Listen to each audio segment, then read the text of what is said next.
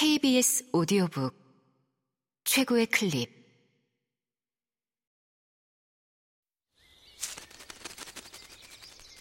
KBS 오디오북. 그 겨울의 일주일. 메이브 빈치 지음. 성우 김성희 읽음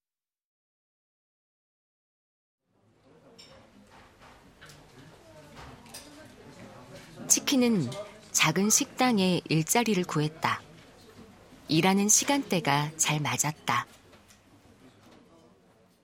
꼭두 새벽에 일어나 누가 일어나기도 전에 아파트에서 나갈 수 있었다.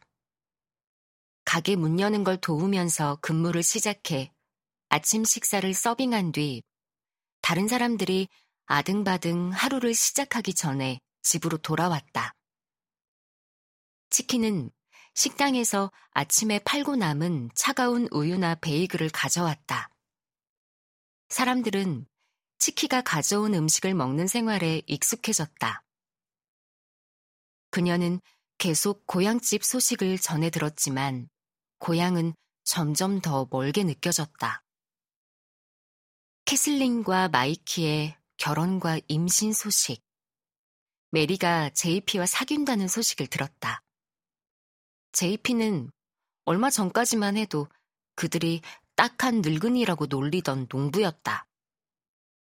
지금 두 사람은 진지한 연애를 하고 있었다.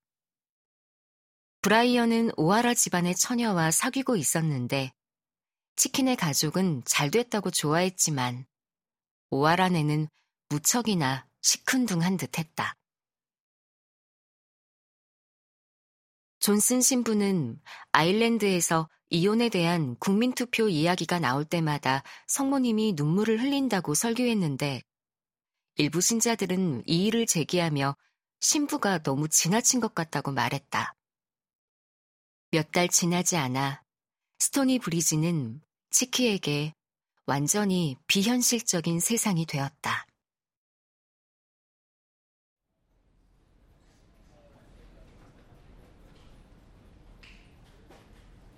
그들의 아파트 생활도 비현실이 되어갔다. 더 많은 사람들이 오거나 떠났고 그리스나 이탈리아로 살러간 친구들도 있었다. 또 어떤 친구들은 시카고에 있는 지하실에서 밤새 음악을 연주했다. 치키에게 현실은 정신없이 바쁘고 북적거리고 성공을 즐기는 맨해튼 라이프 스타일을 보며 그녀 자신이 만들어낸 환상의 세계였다. 스토니 브리지에서 뉴욕까지 오는 사람은 없었다. 따라서 누가 치키를 찾아오거나 그녀의 거짓말과 애처로운 속임수를 들춰낼 위험도 없었다. 그녀는 그저 그들에게 사실대로 밝힐 수가 없었다. 월터는 도서관에서 도서 목록 작성하는 일을 그만두었다. 부모님의 친구 부부가 주말에 부모님을 만나러 가라고 자꾸 말해대는 통에 그 일이 아주 지긋지긋해졌던 것이다. 치킨은 부모님을 만나러 가기로 계획을 세워도 큰 문제 없을 것 같았지만 그렇게 하면 월터의 심기를 더욱 건드릴 것 같아 그가 직장을 그만둘 때에도 다 이해한다는 듯 고개만 끄덕였다. 그러고는 아파트 생활비를 충당하기 위해 식당에서 더 오래 일했다. 월터는 요즘 지나치게 짜증을 부렸다. 별것 아닌 일에도 발끈했다. 그는 치키가 늘 밝고 사랑스럽기를 바랐다.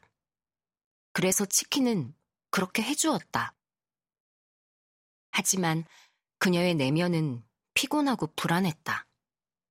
내색은 전혀 하지 않았지만.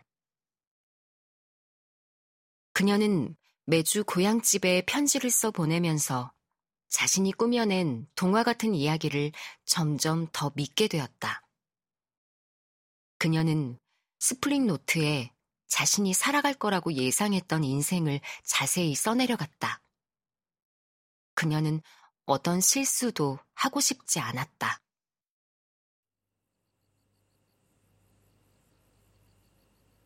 그녀는 스스로를 위안하려고 결혼식에 대해 써보냈다. 그녀와 월터가 조용히 법적 결혼식을 올렸다고 썼다.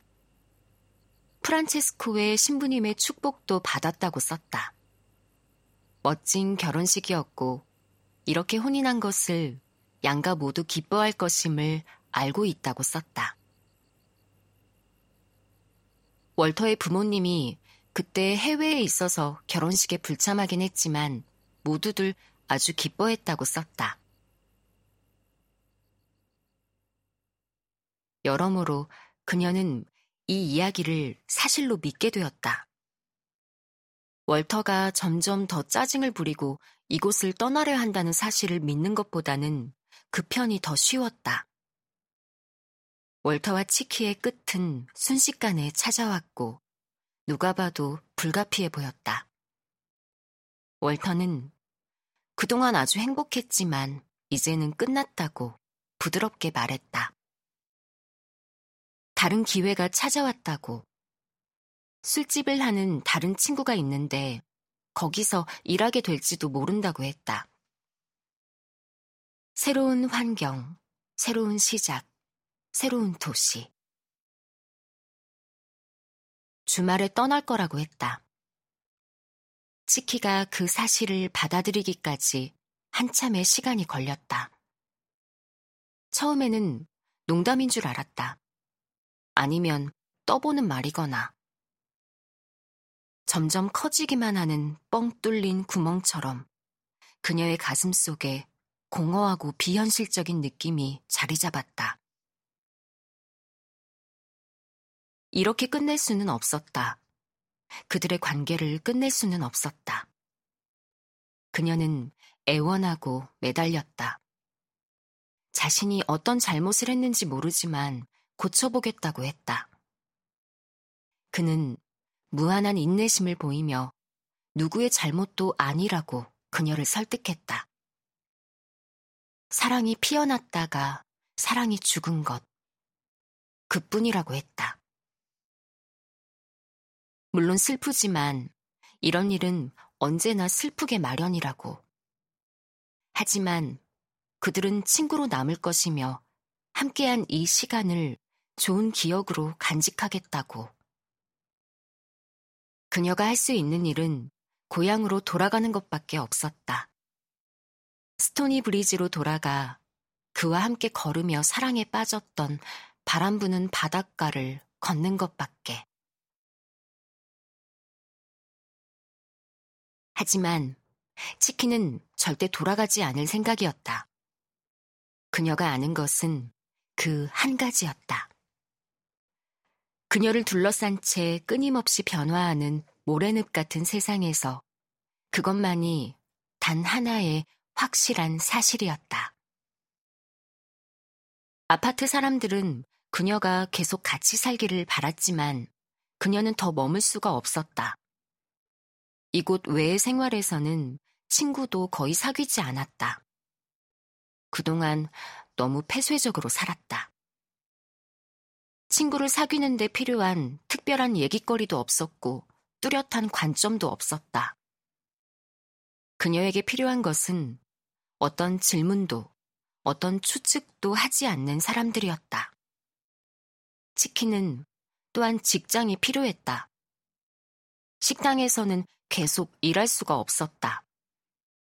식당 사람들은 그녀가 계속 일했으면 했겠지만 치킨은 월터가 떠난 뒤에는 더 이상 그 동네에 머물고 싶지 않았다.